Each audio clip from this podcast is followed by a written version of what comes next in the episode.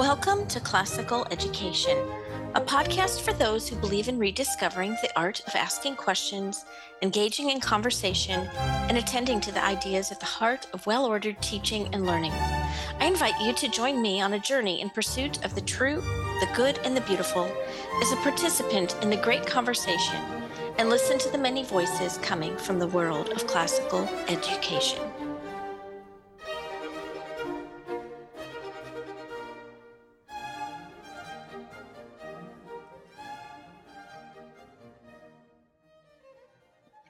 Today, we have a very, very special guest, somebody that has had a huge impact on me personally. And I'm sure many of our listeners are familiar with John Muir Laws. Welcome to the show today.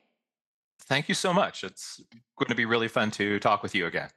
Yeah, I'd like you to introduce yourself to our listeners, and I'm sure quickly they'll understand if they have never heard of you why I uh, have learned so much from you and why I admire your work so much. And then we're going to talk about how to help teachers with uh, them accessing the work that you do as well. Absolutely. I am a scientist who is passionate about teaching people how to observe and how to learn. And the major tool that I use to do that is helping people use a nature journal. So a, a sturdy notebook in which you put your anything you notice, the questions that you ask, uh, the connections that you make, could even be your feelings uh, about whatever phenomenon you're observing. You get that all down on paper using words and pictures and numbers. So, part of what I do is I teach people how to get better at writing in their journal, how to get better at drawing pictures or diagrams or maps of whatever it is that you see, how to get better at counting things or estimating things. So, to use words, pictures, and numbers to record our observations, our questions, and the connections that we make. And what you get is you get it out of the electric meat inside your head and onto a piece of paper in front of you. You're going to find that you can, uh, you've, you've got a larger collection of, of, of thoughts and ideas that your brain can dance with at one time. Working things out in your head is an incredibly inefficient and ineffective way to, to think and you the way we think when we have a notebook open in front of us is profoundly different. And it's a skill that can be learned. And so I work at teaching that to kids, to adults, to anyone who will listen. Yeah. So how did you get into this line of, of work? When I was young, I uh, this is really before we had a really clear definition of what it was. I'm I'm dyslexic. I still am mm. dyslexic, and that was a real challenge for me uh, more than 50 years ago. And one of the ways I coped and survived was to carry a little notebook with me into the woods after school. Uh, I lived in the middle of San Francisco, and between school and home, there was Golden Gate Park, and I just wander through the park, look at trees, look at birds, look at squirrels and animals, and record everything that I noticed and observed down in this little notebook, drawing pictures of everything that I saw. And I found that it profoundly centered me, calmed me, and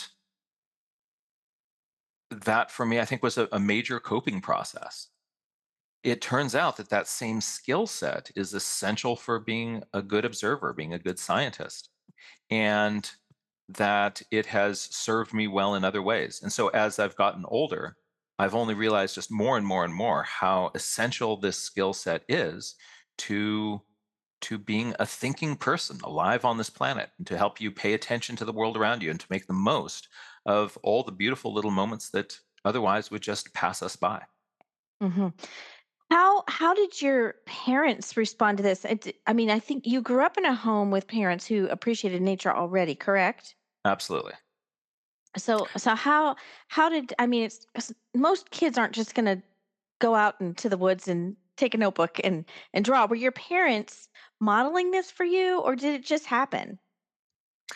The first the first notebook has a really beautiful little story behind it, and it has to do with paying attention to your kids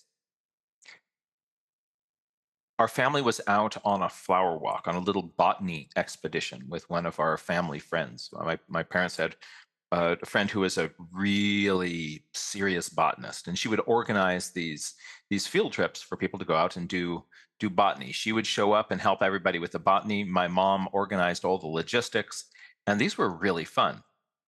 We're out in a beautiful wild place filled with wildflowers.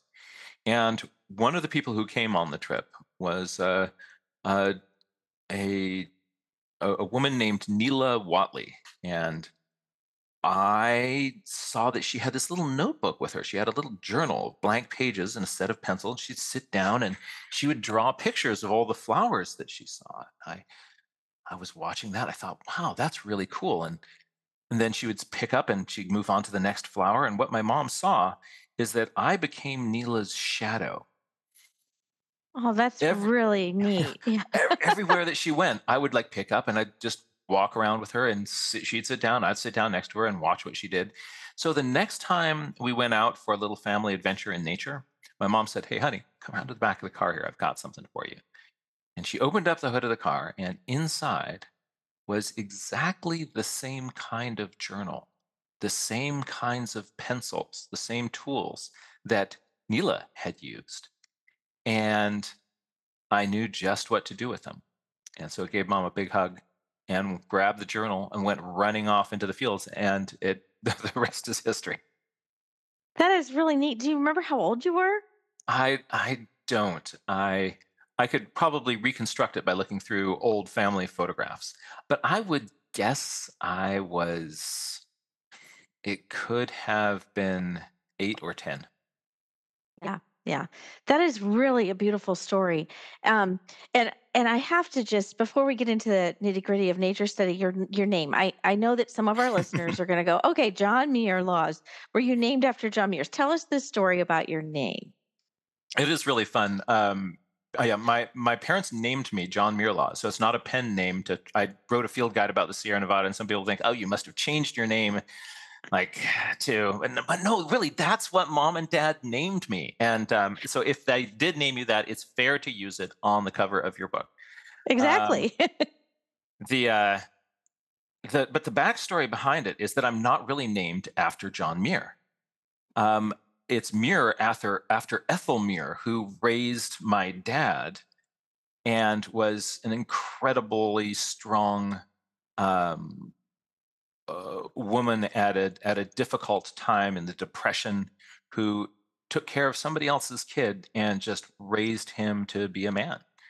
And um, so, whether I was going to be a boy or a girl, my middle name would have been Muir. and that's in honor of Ethel. And after I was born, my parents for a long time couldn't figure out what to give me for a first name.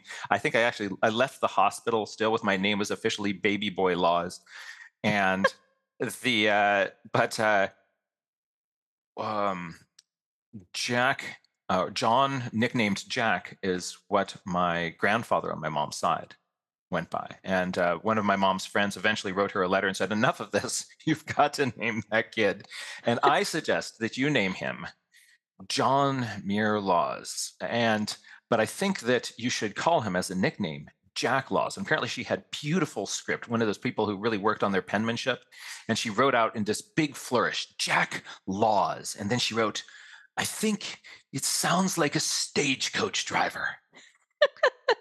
and my mom thought, like, oh wow. And boom, that was it. Uh, so I either would take up a career in natural history or driving a stagecoach. And since the stagecoach business is not, is kind of going through a bust right now, I became a naturalist. I love that. And you go by Jack. That's Everybody calls me Jack. Jack. Yeah, that's Jack. right. Um, because yeah. it's so much shorter than John. Yeah. So let's get into some of this uh, nitty gritty of nature study because some of our listeners, uh, nature, they don't know how to do nature study or they're afraid of nature study. They're afraid of yeah. nature journaling. They're not artists. Uh, they're parents who are busy. They're teachers who are busy. And I always say, you really, really need to prioritize nature study in your schools. Every school I work with, every parent I work with, you have to be getting them outside for fresh air. Even if you can do your math lessons outside, do them outside. Get outside when the weather is nice. But you've got to prioritize doing some nature studying and nature journaling. And I know that this is a huge fear, or um, even just not even necessarily a fear for some people. It's just like, I don't have time. That's like extra. But I know, and you know, that it's not extra and that it lays the foundation for how to be and think like a scientist. So that Mm. when you study formal science in high school, you actually can learn it because you have this foundation. So, talk to our listeners about the foundations that nature study and nature journaling lays for a child. Uh, with, with, with pleasure. But let's let's break it into two parts. The first is Sure. why nature, and the second is why journaling. Love it. And so, why nature? There is a vast and growing amount of, of research and evidence about the impact of being in nature on our physical health and our mental health and um, our ability to work together with each other. Uh, if you have not read the book and you're a parent or an educator, run, don't walk to the nearest library and get yourself a copy of Last Child in the Woods by Richard Louv. It is a uh, very richly referenced, resourced, researched book on the impact of being in nature on being a kid. And psychologically, we've got all of these these like you know if, if, if you're a teacher you've had that that adhd kid who sits in your class they can't sit still in their chair Mm. if you've ever gotten them out into the field like, like that's the lizard finder right Yes. um That's me. I'm ADHD and that was me. I'm still yeah like that. Yeah. Wh- when I used to work at a at a uh, at a residential outdoor school, every week I would get a different set of kids, and because I had um, better kind of group management techniques than a lot of the the peers that I had, they would often give me, let's put this in air quotes, the problem kids, right? And uh, teachers would often say, like, okay, you've got Jeremy and Samantha in your group. I just want to let you know Ah, they're they're just they're a handful. They're trouble, and I warned them both before they came up here. Three strikes, and we're sending you home. And on the bus ride here, they each got two strikes. So you give us the word, and they're out of here. And I'd just say thank you so much. Thank you for letting me know. And then secretly go away like, oh, good, I I've got some of these kids. And invariably, these are the kids that are just, you know, a, a child is not a sitting animal um, Right. we we're we're we're we're running around tree climbing um, adventure beasts, and being out in nature gives us gives us the place and the opportunity to to let that better part of our nature shine.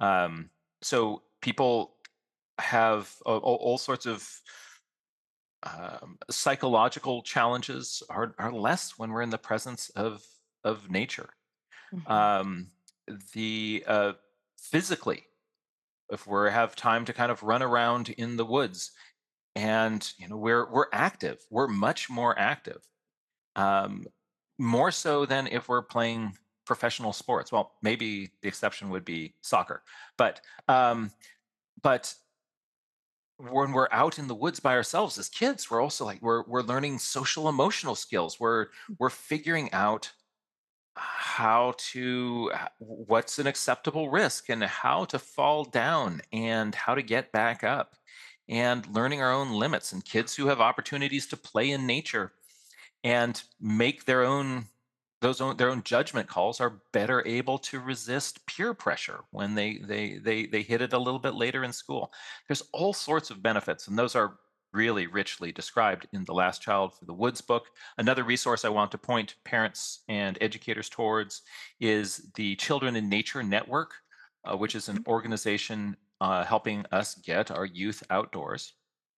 And the they have on that website a research portal where all the different journal articles including the ones that have just been published that are any relevancy on this they're easily sorted you can do a quick search and you can find things that are relevant to you explaining the benefits of getting ourselves out into the world so for our physical health for our mental health um, our social emotional development Mhm. it's really really powerful it's it's important Mhm. and as a science educator out there, you run into any there's there's there's a million different phenomena that you can play with to observe and explore. In the science classroom, you have to bend over backwards to you know catch a bunch of pill bugs and put them in cups and then take these dixie cups and bring them into the classroom and say look i found an animal let's observe it but out there you roll over a rock and it's all happening what's going to be under the next rock there are there's Right. just infinite wonderful phenomena and what we're trying to do as science educators is put people in front of phenomena that are interesting and give them the tools to observe it and to start to figure stuff out from what we're seeing. The way we used to teach science is we would stick you in a classroom and somebody else would come up with an experiment. We'd give you a cookbook set of instructions on how to do it. And um, what we learned is uh, from from teaching kids this way is that we weren't training kids to be scientists. We were training them to be lab technicians who could follow somebody else's directions, but not come up with their own questions, not be able to look at a phenomena and figure out how you can figure stuff out by looking at Right. it. Right. Right. And that's where the journaling comes in, because the piece of paper can hold much more information than your electric meat. The brain sitting between your ears can hang on to about seven different ideas, plus or minus two at a time. You get more than that, it's pushing something out to make room for the next thing. We Mm. cannot, like, you want complexity, you can't handle complexity. None of us can, but the piece of paper can. The piece of paper is this wonderful analog brain adjunct that allows us to notice much more because you notice something, you put it down on paper, and notice something, you put it down on paper, and notice something, you put it down on paper. All of a sudden, you've got all these observations staring back at you. And those then generate questions. So we start to write our questions down. If you don't write down your question, what happens is you come up with a little question, you go like, huh, and then your brain goes, well, let's forget that because um, I, it's not going to be essential for my survival.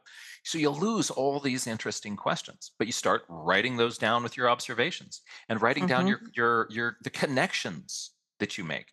Like this is sort of like this other thing, but it's different in this way. So we we teach these practices, uh, which we call I notice observation, I wonder curiosity and questioning. It reminds me of which is making connections between things. So I notice, I wonder, it reminds me of is this little mantra that we do as we are nature journaling to train ourselves to be better observers, more curious people, and to be able to uh, practice making connections between things that we know or have seen before or have read about and what we're currently looking at. And by weaving those sorts of webs, that's how we make meaning. That's how we make knowledge. That's and also this is all knowledge that is in the context of the evidence for it. If we Mhm. just teach kids like here's a bunch of facts I want you to remember memorize these things about science. We're not Mhm. teaching or that I mean it's easy to test that and that's why we've taught that way a lot because that approach is easy to test. But it is not good for thinking what I want to do to think is I want to have ideas and claims and see those in a context, a Right. bubble of of evidence that supports that claim. And so you end up with this thing like, you know, do you um, you know, do you believe the earth is round? well, then somebody says yes. Okay, why do you believe that? Well, because everybody told me it is. Cool. Huh. Well, um, what, what, what you've got there is a claim that is out of context with the evidence. And what we want to say, like, do you believe this, you know, whatever statement? And for the student to kind of say, like, I have, you know, 70% confidence in that because of the level of the evidence that I have for that. So the idea then that if we're teaching people to think like scientists, what we're teaching Mhm. people to do is to not just sort of blindly believe in something because somebody else in authority said so. But with any idea, we're going to hold that in proportion to the strength of the evidence for it. That's a different way of thinking. Yeah, and this is actually very much in line with the classical trivium, the grammar, logic, and rhetoric. When we learning something new and we're recording that and naming it, and logic, we're asking the questions, we're having a dialectical conversation in our own brain or with one another, Yes. and we're and then we're we're actually recording it and talking about it, and that goes into when you're beginning to do the more presenting what you have found. Now you're going into rhetoric, right? to to present and persuade here's the evidence so it's very much nature nature journaling nature study is very important for a very solid classical education experience in the true sense of how the trivium operates and and I, I agree with that and i'm going to add something to that the also the important thing here is not this idea of of presenting a persuasive argument for something. We're not just we're, we're trying not to kind of have somebody who's just good at the process of argument right. for argument's sake, but what they what they're able to do is they're able to say, here is evidence that I see. Here are the logical connections that I use to fit those together that leads me to this conclusion that I and I can say I hold this conclusion for these reasons. Mm-hmm. And in the place of in the of different evidence, I'm willing to change my mind. Yes, exactly. And this also ties into an education in the true, the good, and the beautiful, which all of our classical schools on their websites claim we educate in the true, the good, and the beautiful. Well, nature study helps you do that. You're learning.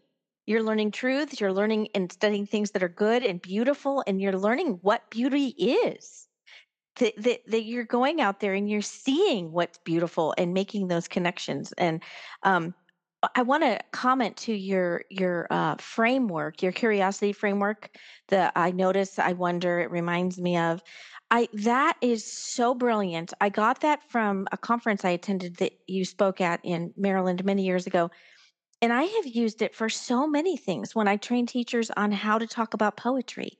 Mm. Let's just talk about what we notice, what we wonder, and what it reminds me of. Before we go into anything else, it's more important that we're approaching poetry from a uh, a poetic experience. We want to have that poetic experience with nature, with poetry, with things that we're reading and studying, and and that framework just sets up a great uh, poetic experience for education. Even in listening to music and and learning to hear uh, music and have a music appreciation, looking at beautiful art and having art appreciation. That framework works just wonderfully for all of that. Um, I also want to share with my listeners something that happened to me that changed me dramatically. I was at your session, and uh, in the morning, you were sending us, sending us off in groups of three, and you you told us, okay, there's a lot of dew outside today. So I want you to go out and look for one dewdrop on a leaf or on a blade of grass with your partners and talk like study it together and talk about what you notice and what you wonder. What does it remind you of? And then we'll come back and share. So I was with two other people and we found a, a dewdrop on a on, on a leaf that we decided we were going to study together. So we sat, quietly looked at this dewdrop and I was on the right side and there was somebody in the middle and another person on the left side. We were all staring at it and then we started talking about what we noticed. And it was interesting because we were talking about reflections that we saw in the dewdrop. And when I was describing what I saw in the dewdrop, it was completely opposite of what the person on the other side of the dewdrop saw. Mm. And I was like, that's not what I see. And so we were like, let's switch places. So we switched places. And then I saw what she saw and she saw what I saw. And bam, I had my lesson in perspective. In ah. in in in how nature study teaches you to have a conversation with a person that may have a different perspective. Uh, uh, if if only we could teach ourselves to do that in everything that we do how can we have a conversation with each other? How can we learn to see something through somebody else's eyes, not with the goal of making them like us, but with the goal of truly understanding them and them understanding us. And from there, is it possible if we truly understand each other and respect that, that we could treat each other with disdain, with with with unkindness? I don't think so.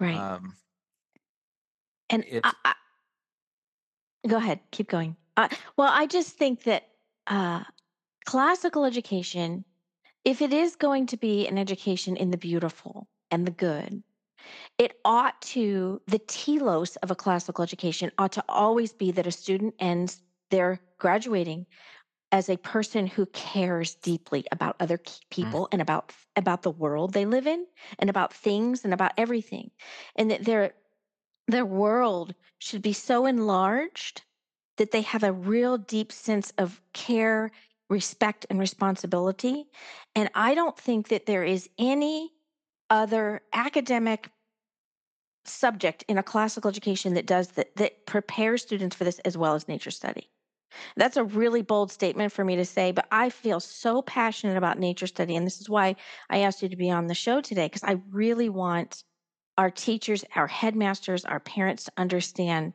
that even now, probably now more than ever, how important this is because kids aren't getting it. The more screen time they have, the more nature they need. Um, and, and so I, I just, I really wanted to, I'm getting on a soapbox here. I really wanted to emphasize how important it does shape our character.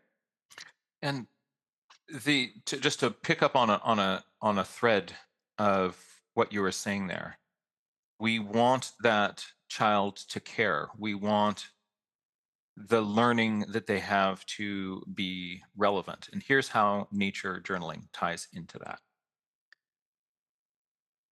For a long time, I've been working in environmental education and nature study. And what I wanted to do is, as my goal, I wanted to help kids fall in love with the natural world around them.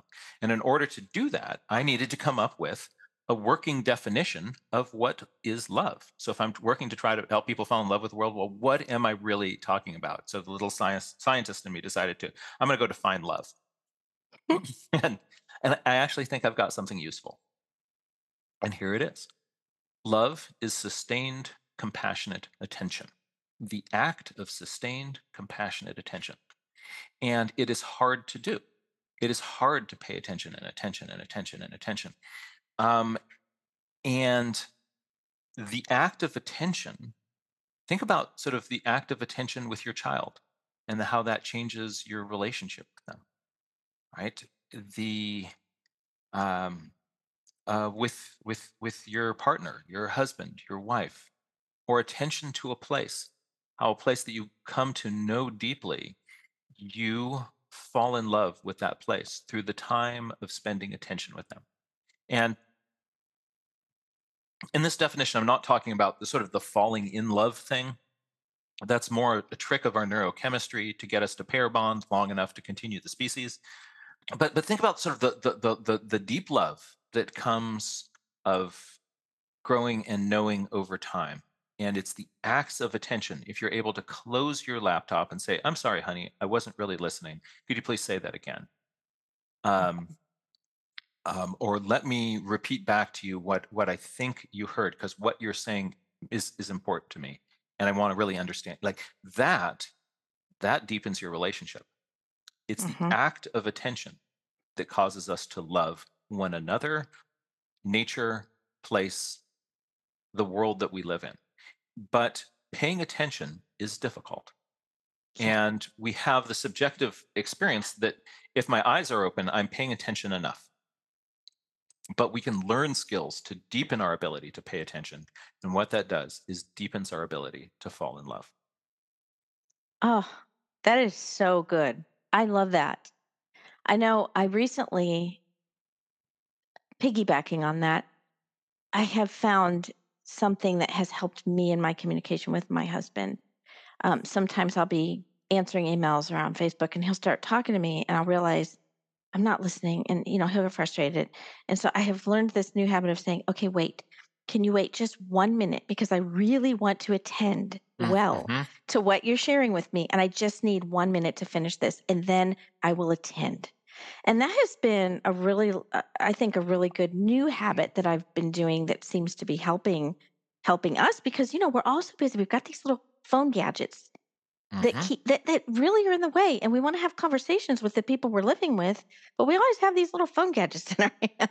Yeah, and and on those those tech companies have figured out that the most powerful commodity that what what they want from you is all they are competing for is your attention. How Mhm. can I keep you on this app just a little bit longer? Right, Right? They want your attention.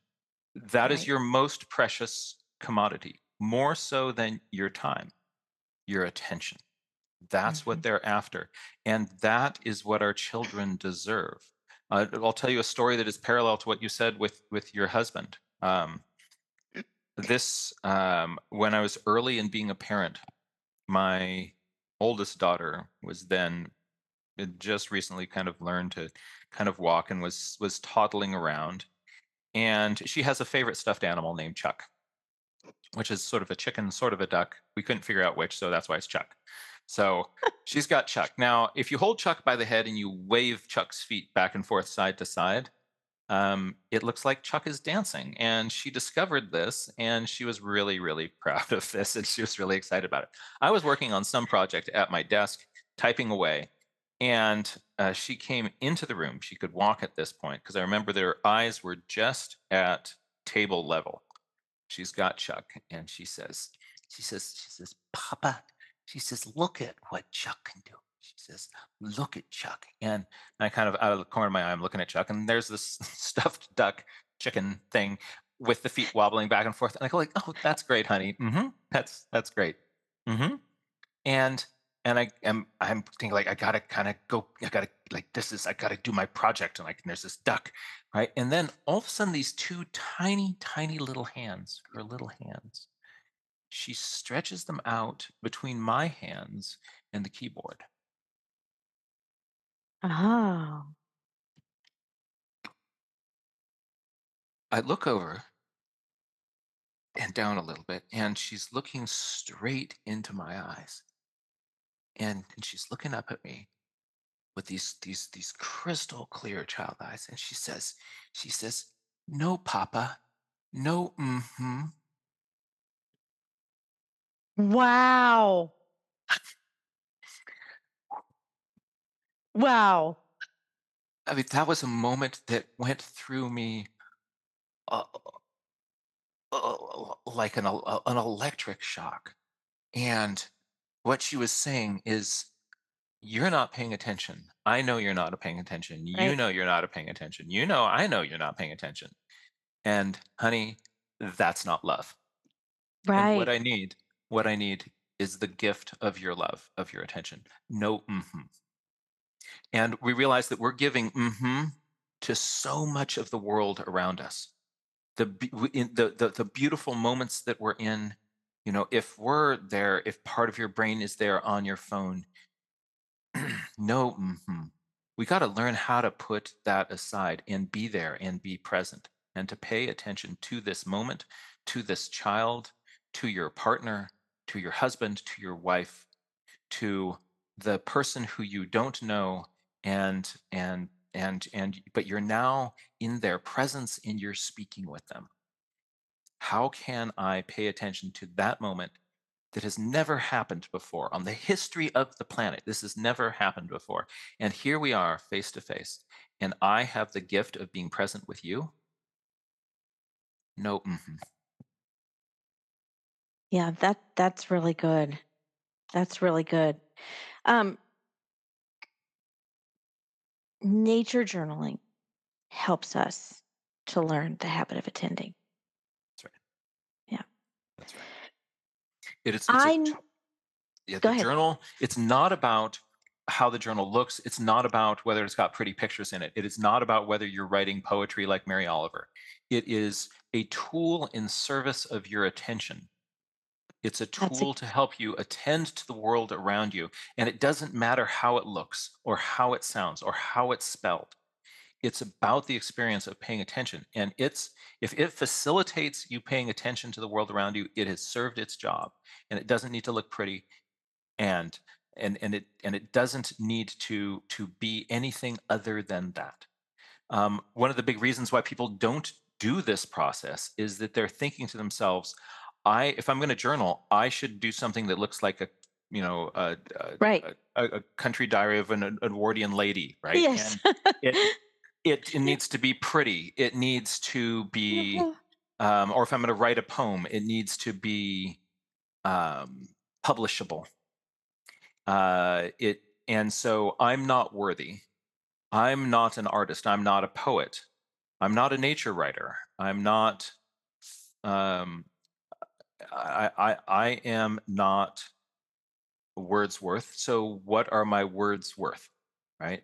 Uh, right. And because we're, we're we're not thinking about it as this tool we're thinking about it that the, it's i need to have something that is a good journal no you need to be in the presence of this experience and the journal will help you do that it helps take all that chatter and just helps you be right here right now that's what the journal does that's the the greatest power of the journal is to put you in the presence of whatever is is before you and it'll help mm-hmm. you remember that mm-hmm. um, an interesting sort of sidecar of this is that if in these journals if you end up using a lot of diagrams and pictures you're going to get better at making diagrams and pictures if you end up using right. a lot of writing in your journal you'll get better at writing if you use a lot of calculations and math and quantification, you're going to get better at counting things and quantifying things and estimating things and seeing the mm-hmm. numbers that are in the beautiful world around you. Um, the journaling skill set is completely learnable. And this mm-hmm. includes how to draw pictures. This includes how to write from your brain and from your heart. Um, all these things can be learned, but very often people will say, Oh, but I'm not an artist. Therefore, journaling, which is about making a usually when we're drawing a picture, why are you drawing this picture? Because I'm trying to make a pretty picture. That's not the reason that we're drawing when our, we're in our journals. We are drawing right. to be in presence, in the presence of this flower, not to have something that represents this flower that we hang on our living room wall. I'd like to take a brief break from this interview just to tell our listeners about some upcoming events. One of my main goals is to immerse our follow- followers into the beauty of good teaching through practical workshops. Experience a two hour workshop that will help you discover what it feels like to be a student participating in a classical lesson. We have just launched a list of new workshops and book seminars for this fall. Some of our courses include a book study on Leisure, the Basis of Culture, led by Dr. Reno Lauro, our expert in a mythopoeic education. Karen Glass will be leading a workshop on written narrations. Lindsay Peterson has just launched our new Snapshots of Great Conversation series, covering significant voices in the great conversation from ancient times to the present.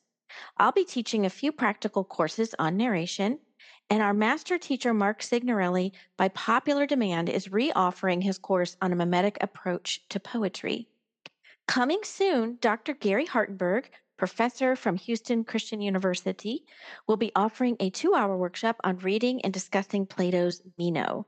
That course is coming soon, so make sure you check our website.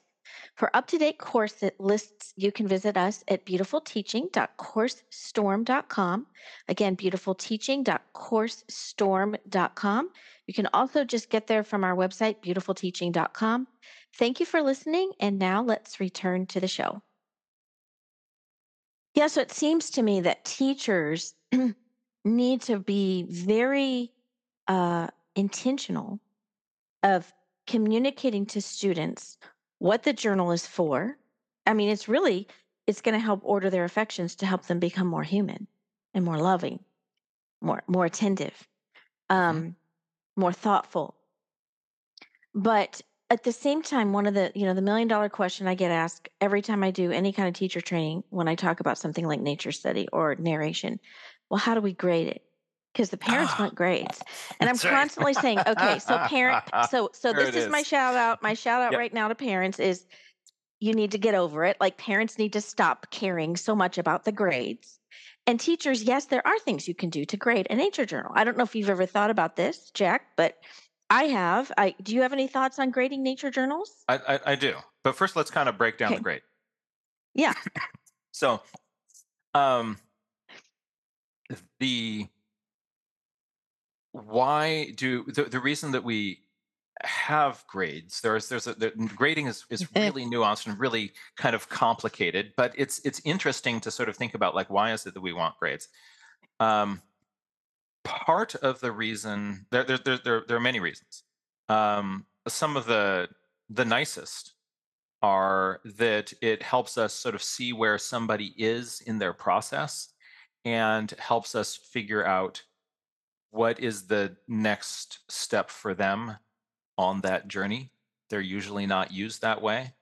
Um, the a, another sort of nice way of framing um, uh, framing things is to figure out um, who needs support where, and so that we can we can we can give that support to somebody, and they're usually not used that way.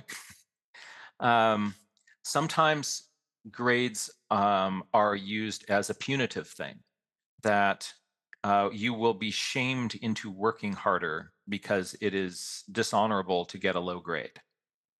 Mm. And you'll see them used that way regularly. Um, another thing is that if we want to put ourselves into little hierarchies with some people on the top and some people on the bottom, it is one way of quantitatively doing that. Not necessarily accurate, but it is quantitative. And, you know, you got 98 and you got an 82, right? And um, for for for systems that um, want to, you know, you know, reward the alpha, these are convenient.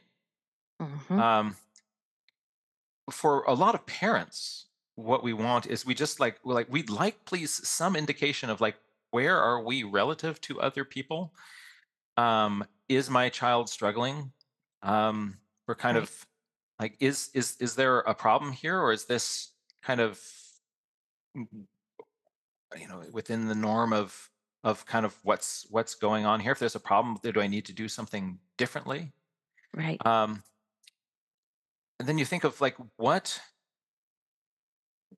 I, I was asking any parent who's listening right now what for you with your child is the most important thing of all right? What is the most important thing that you want your child to get out of their education mm-hmm. i'm guessing that whatever came to your mind is hard to test That's right. The more real things are, the more nuanced they are, the more the more the harder they are to test. The more valuable something is, the harder it is to test. That's so good. And yeah. and and so we what are we looking at here? We're looking at um at we the journal is there to help us think and help us pay attention if I want to see if my child, how are they thinking and how are they paying attention, the journal is actually your best tool to seeing how they are thinking. You open it up, the journal is their brain on paper. They're putting all their ideas, their thoughts, their connections, their questions down on paper. So you're mm-hmm. teaching them just to do this brain dump onto paper. And you look at the journal of a, ch- of a child who's been doing this, and it's like reading their mind. You can see exactly what they saw, exactly what was meaningful to them, exactly what they picked up on, the kinds of questions that they asked. It's all looking back at you from this piece of paper. So for you to do a qualitative assessment of what they are learning and what they are noticing, it's extremely easy to do that looking at the journal. It's their brain on paper. It's this incredible gift. Where else does somebody lay out for you? Here's my here's my thinking process and everything that I observed. Right? Now, if you want to take that kind of complex, nuanced mash of things and turn that into a number between zero and 100 that you can then connect with an A, a B, a C, a D, or an F, right? That gets more difficult. You can do it. So mm-hmm. what what what I what when when when people insist on having a grade, um, I recommend having a um, uh, you you can create a simple rubric. Yes, that's and, what we do. Yeah and and and the rubric says i want there i want you to ask at least two questions i on this piece of paper i want there to be a uh, some information about the location you are the date and the weather some metadata yeah. on this piece of paper i would like to see you um, let's say you're teaching a, some little skill like kind of magnifying something right how do you how do you kind of zoom in on something um, i would like to see one drawing or diagram that is something at life size and it should be labeled, and I want hmm to see two levels of zooming in on it. So something that you're going to show a little bit larger and something where you're really, really going to get in there. hmm And hmm for each of these things, two points. You do all these Right. things, you get full points. And then this little rubric becomes something where they can look at it and it reminds them, oh, if I want to get full points, do I have two zoom ins? No, I did one. Okay, I'm going to do another. Then I'm going to get full points. But it, we're, not trying to say, like, are your questions better than Sally's? Um, are your, Right. all right. So it, Yes, it, I they agree can self grade these things. Right. That's really good. Yeah, and and don't give them a rubric that says, uh, oh, what is it like? Uh, eh, like if it only has this, then it's a level one. If it, but if it has all of these things, then it's like worth four points or whatever. I can't remember what kind of rubric that is, but just tell them exactly what you want them to have in it, Yeah. and so, so, so, yeah, you can think of, yeah, Yeah. you can think of the rubric as just like if you said, like, here's what we're going to do for the next um, uh, 45 minutes. And uh, and I put just sort of a little checklist down on you on a piece of paper. It's a little Yeah. reminder. This is what I expect Yes. of you. Exactly. And Yeah. because people are there, they're saying like, oh my gosh, we're going to be graded on this. I better kind of do it. It's then another little like that fear of the grading. You know, it's Right. people will will do it. So it, it can be useful, but we're we do, what what we don't do. Here's what we don't do is you don't kind of walk around and just look for which journal has the prettiest picture in it, and that kid Right. gets 100 points. Um, or the kid whose spelling is off, you get nine points, right? Right. Um, it's not about the pretty picture. It's not about how you're spelling it. It's about the ideas, not the art. It's about the ideas and the thinking, not the mechanics of writing. There's a different place for looking at helping somebody with their spelling and their grammar and their punctuation. Right. There's a different place for how do we um, kind of get good shading on a drawing of a sphere in in an art class i'll teach that and give feedback on it. In the context of nature journaling i'm interested in their thinking and their ideas and we get that down on the paper. Um, and similarly when you as a as an adult as a as you, when you look at their journal page we have to train ourselves not to normally what you do is kid holds up their journal and say oh honey that's beautiful. What a gorgeous picture of that flower. Like that's a tree. I mean that tree. Um, and and then you know so what we do is we start we kind of go into oh good job you did a pretty picture. And Right. in this we're telling them straight up hey this isn't about the pretty picture. This is about your ideas. And so when we're giving feedback to them we want to go like oh i noticed that you made this observation. That's a really interesting observation.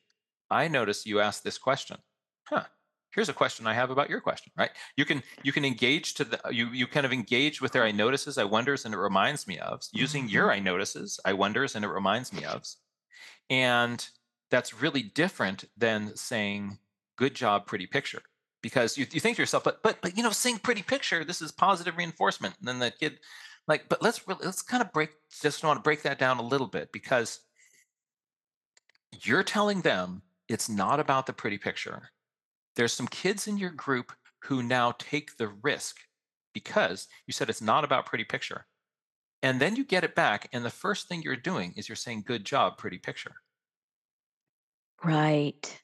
so the kid goes like oh so this really was about the pretty picture all along and that was just one of these grown-up tricks right Wow. Yeah. yeah yeah This is you a really important message for teachers. I'm really glad you're you're yeah defining this because this is a big deal. and and who's the kid who brought you their their picture uh, the, the first it's the one who always gets positive strokes for the pretty picture and they're back at the tap to get another hit of that right Sure. and Right. over on the side listening there's another kid who actually went out of their comfort zone drew some pictures and diagrams but they're not one of the what they call like you're not the art kid in the class but they're using they're training themselves they're starting to train themselves to do visual thinking and then you hear them you say to this one kid oh what a good job you did a pretty picture and they say well thank you very much this was just another grown-up trick you got me this time see if you get me the next one Right. and your credibility's out the door Oh man. And this is how we crush students. This is how we crush them. But what's weird about that is that our intention was good right? Right. we, Exactly. I mean, like all he did was just say good job i was just being positive. And it's this is the same thing with kind of um, when we're teaching kids about growth mindset. If i say to the kid oh honey you're so good at math. You're so good at math. I'm really proud of you. You, you did such a great job on this. You're really good at math what i'm doing is i'm saying here's a, a fixed trait. You have this characteristic which we'll call good at math. Right? Mm. and well, that's that's that's that's interesting, um, and it's and it's interesting because um, if I'm good at this, that means that there's also bad at this, and the, well, the last thing they want to do is to kind of hit the boundary of where they're no longer good at math you you went back and you kind of double checked this way. You know those are strategies that mathematicians do all the time and they are it's it's uh it's those are u- really useful thinking strategies. That's really interesting. Mm-hmm, mm-hmm. um and then what they do is they say to those kids hey for part two of this test um, there are two piles of paper here. In pile number one they are questions just like what you did and um, in in pile number two there are some ones in there that are a little bit more difficult, but they are kind of interest. There's some interesting kind of problem solving ones in there as well. Um, and you can pick whichever one you want for part two. Those kids who you gave the fixed mindset to, you're good at math. The last thing that they want to do is to disappoint you. More importantly than, than that, they don't want to disappoint themselves and they don't want to come to the edge of their not good at math. They grab from pile number one the ones that are just like the things that they did and those ones who you gave um, feedback about their process and growth mindset related comments those kids will dare to pick up pa- papers from number two just because of the growth or fixed mindset feedback that those researchers did just for a minute or so um, before they picked up their test yeah, I think that that study was recommend was in the article I read too. That's great. I I'm so glad you brought that up. I think that's a we could do a whole podcast just on growth mindset. oh, it, it is it is such a critical idea. If your kids get the growth mindset idea, then it makes sense to try on to try on the things that are hard. Yeah. But if you have a fixed mindset, it makes total sense to stop and give up. Yeah, yeah. So, it, so okay, let me just ask. I know we're talking about nature study. We're getting close on our time here. Real quick though, just to help our listeners on this uh, growth mindset versus you said fixed mindset. Yep. Okay. So would an example what would an example of uh, like a, a parent or a teacher thinking, oh, my student has uh, they learn through auditory or they learn through hmm. sensory or they're learning gifted styles. at learning vision yeah the learning styles is learning styles kind of that fixed mindset nope um, so let's let's unpack the there's there's several things here one is that there is this idea that kids um, you should figure out a kid's learning style and then right. design their curriculum and how they around learn it. around that and this was an interesting hypothesis that was raised was not based on any evidence and there's now been a bunch of research looking at learning styles and we find that it is a it's not a helpful concept or idea for us. Okay okay. Um, and to and we actually if you kind of then shoehorn somebody into one way of of of learning something, you're going to make their learning more difficult. That mm-hmm. for all of us, we're going to actually benefit from. We, we, we might enjoy looking at pictures more than other things, right? Um, but as far as our ability to learn, um, kind of trying to figure out a kid's learning style and then tailoring their education to that is is is not is not evidence based. It's it's not recommended. Right. There was there's there was it was an, it was an interesting hypothesis and kind of cool. Um, mm-hmm. I, I would say though that for all of us, if we can get the same concept through a bunch of different angles, we'll be able to wrap our heads around it better. Right. Right. So, Well, we want to we want to in a classical education, we should be focused on educating the whole person, which means multisensory. We want to the whole poetic experience, poetic teaching is multisensory. It's all of it. I know I'm very weak auditory. I have a hard time listening to audiobooks. I thought to myself, well, I need to Mhm. strengthen that area of my life. So I've been listening to audio, audiobooks and I'm getting better and better and able to listen to more and more, but I have an auditory processing disorder. So it's ah, very hard for me. Now, if I had been but but I'm going to just just in, in, yeah, interrupt there because you are in that demonstrating a growth mindset. You, what you're saying, what you you had a mindset that this is something that is challenging for me. Why don't I lean into it and I'll get better at it? As opposed to the fixed mindset says, I'm no good at this, therefore I can't do this, therefore I won't do this, and therefore you can't do it because you don't do it. But you chose to do this, and your brain is continuing to grow and change because of those challenges that you're giving it. Right. That's kind of why I was thinking that the learning styles might be a fixed mindset Mm, example. Because if mhm. you pigeonhole a student into they're this type of learner Yeah. and that's how you're teaching them, then you're kind of going in the fixed mindset aspect because they're now not getting strengthened in the other areas that they may be weak in. And and you've also created this self-fulfilling prophecy right? That i'm not going to Oh, teach you through these other uh, modes so you're not going to develop in those areas. What the all Right. the, the research on learning shows is that through repetition and effort and continuing to work at things and through productive struggle we physically change the shape of our brains we're stitching together new little sets of neurons. The first time you try to do something and it's hard, your brain goes like, "Oh, that hurt." And then you try to do it again, and your brain goes, "Oh man, this again." And then you try to do it again, and your brain goes like, "Really? Oh man, okay." You keep you keep doing this thing, and so I guess we're going to have to stitch together a few neurons to um, create, create a few little synapses in honor of kind of processing whatever this is. And then the next time you do it, it's a little bit easier because your brain physically changed its shape. All learning is physically changing the shape of your brain. That is amazing. That is so cool.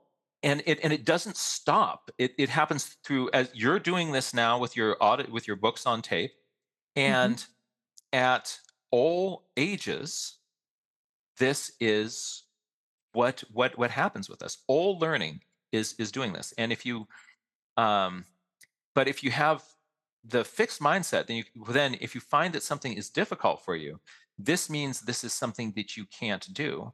This means it's a threat it's something to avo- be avoided and and don't don't go that way anymore. And this is just it's this totally different way of thinking. And also like if if somebody else is good at this thing and you're bad then like they're a threat to you or somebody's giving you advice about something but i just can't do this. You're annoyed at them for trying to help you with this thing that you can't do. But if you've got a growth mindset you're like oh how like oh how are you doing this? Like oh what's what's going on there with that? Let me take a oh i see that. Thank you for helping me with that it the, the way we respond to feedback the way we respond to all these different things completely changes whether we have this growth or this fixed mindset.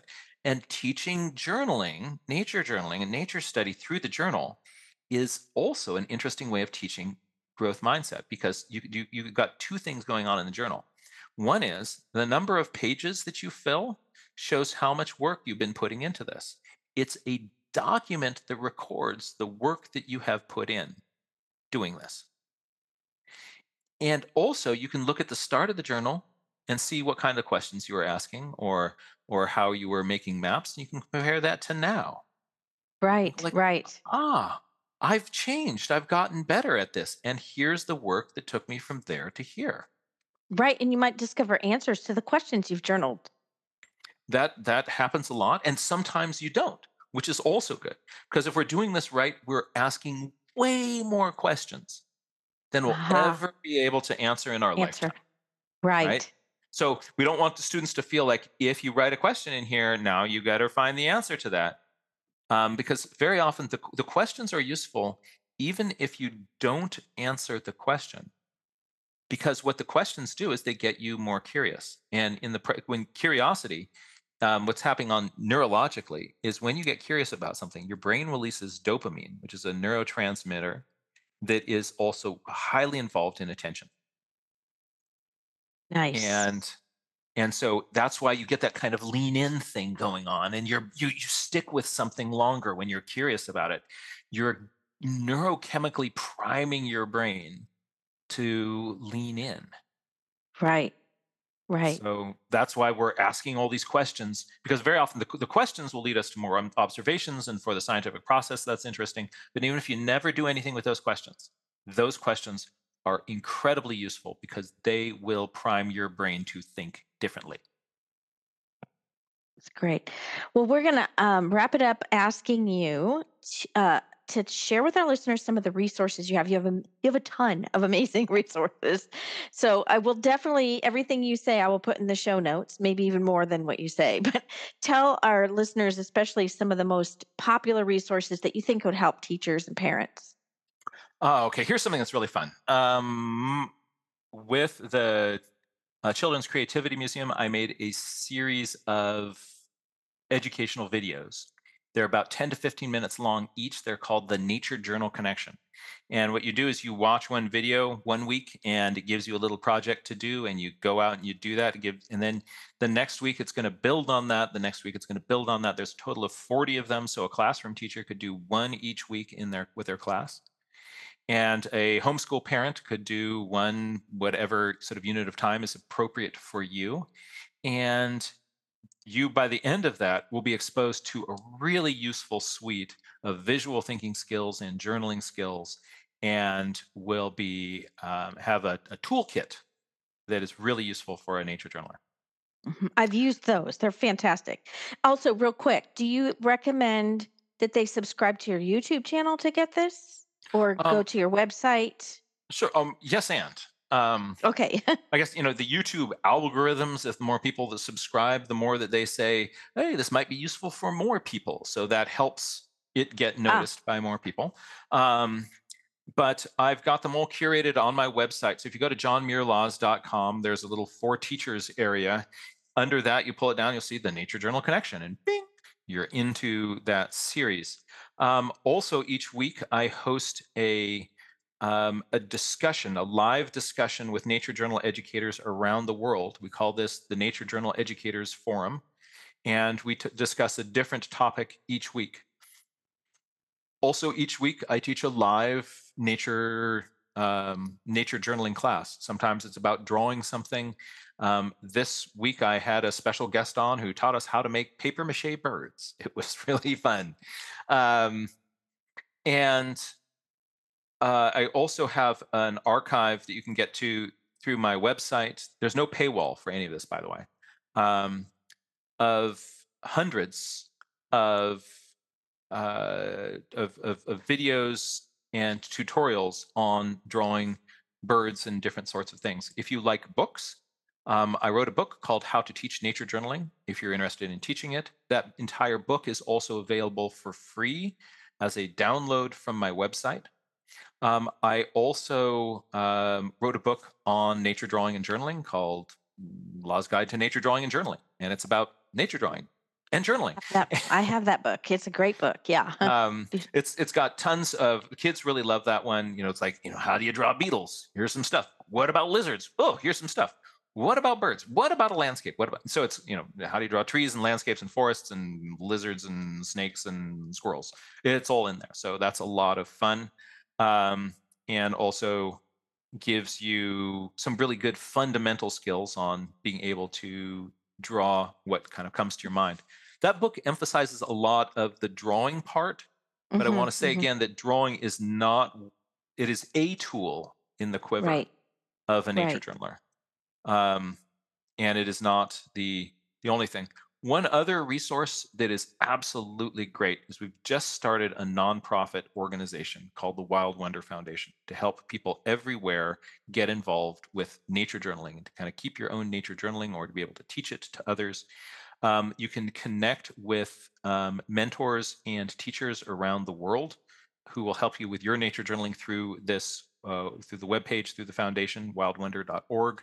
Um, there is also a um, a teachers area in there where we um, we have videos for teachers and and and downloads and resources of a lot of the materials that are in the how to teach nature journaling book.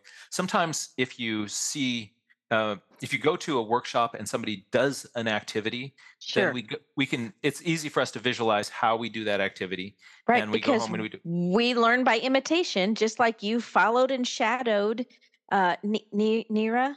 What was her name? Neela Watley Neela. You Neela, followed and shadowed because that's how we learn. We learn by imitating. That's so um, you Yeah. can see videos of teachers teaching these with a group of real students now. Do Yeah. any of these resources? I mean, like the wildwonder.org. Is there a paywall there? Is there like Nope. a membership? It's all wow. And then your, I your Nature Journal Education Foundation. Anybody can sign up. Is that like Nature a Journal? Educators Forum. Um, it- Yeah. you know, some some people on there are classroom teachers, some are homeschool parents, some people are people who might be teaching someday but aren't currently doing that and just want to show up and kind of participate in it. or be a Um, fly on the wall. Like I just want to come be a fly on the wall. Yeah, Like and so there's just people of all. It, it is it is free. All you have to do is you go to my calendar and it says like on this day the here's the here's the link to the the forum. You Oh. click that button and bink. If you've got a Zoom account, you're in the meeting, and um, and the calendar is on your website. that's on my website. Wow, that's Um, great. We've also created now a calendar of events hosted by nature journal educators all over the world. So if you go to the Wild Wonder Foundation and click there on the community calendar, um, you can get something that has my classes on it, and it also lists all of the um, all of the, the the classes by by other folks. Wow, that's amazing. Yeah, and- you do have like the best resources. Yeah, and, And- I'm, I'm I'm not sure I'm not sure when this uh, podcast is going to come out, um, but um, coming up soon we have a nature journaling conference um, called the Wild Wonder Conference, and in that we have 25 different. Um, and that will be uh, that's that's just in in in in one week from our recording here. Um, but we've got 25 different um, presenters who will be giving their skills. Um, you can sign up for that conference. We also have scholarships available to that conference, and also all of the um, presenters and lectures and talks will be recorded and available in a video pass as well. Okay, so if th- this probably will air after the conference, would they be able to access buying Yes. the videos after the conference? Absolutely. And then maybe you'll have a conference every year, right? That's that's right. So there's this is I think our fifth annual Wild Wonder Conference. You can also Okay. get recordings of presentations in in the in the past ones as well. Um, and uh, there are we, we bring in some really really interesting speakers and and presenters. If you just learned for, if like if you just learned nature journaling from me, you would think that the way that I do nature journaling is the right way to do nature journaling and the way you're supposed to do nature journaling. And a big reason we have all these diff- diverse voices out there is so you see there's so many different ways to go about this Right. and you can start wherever you are my, my journals tend to have a lot of pictures and drawings in them because i'm dyslexic and drawing pictures was a way that i could record information without fear of making a spelling mistake other people's journals will look different because they're different people and what you, you when you kind of see all these people um, presenting you realize like oh it can look like all these different things and this is all really useful It's useful always- ways of, of of thinking on paper Wow. All right. To end our our conversation, I I, I like to ask my listeners uh, to answer one of two questions. One, is there a quote, and if you don't know it by heart, that's okay. A quote that has had a huge impact on your life, or what is a book you wish you had read sooner in your life? oh both wonderful wonderful wonderful questions um i will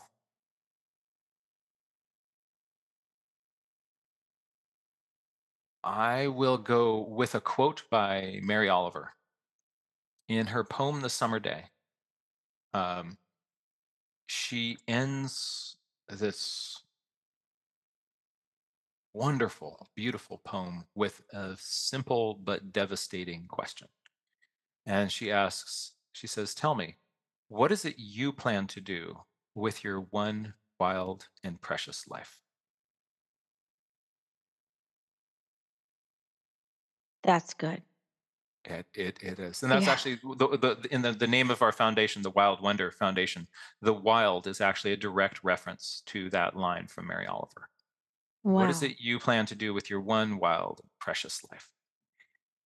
And that's, and what's interesting in in the poem, what is she doing? She is she's sitting in a field and she's paying attention to a grasshopper. She's looking carefully at a grasshopper. And um, it just sort of reminds me of the power and the importance of being present wherever you are and paying attention to this moment is one of the most powerful things we can do to to to to honor the gift of this one wild and precious life. Well, that's a perfect way to end this interview. Thank you so much for your time. Uh, this has really been a treat. I've really enjoyed talking with you and thank you so much. Thank you for listening. You can get involved in a few ways. There's a Facebook page where we actively discuss the ideas around classical education. You can find us on Facebook at facebook.com forward slash groups forward slash classical education. And if you want to help offset our production costs, you can support the podcast financially by going to www.classicaleducationpodcast.com forward slash support.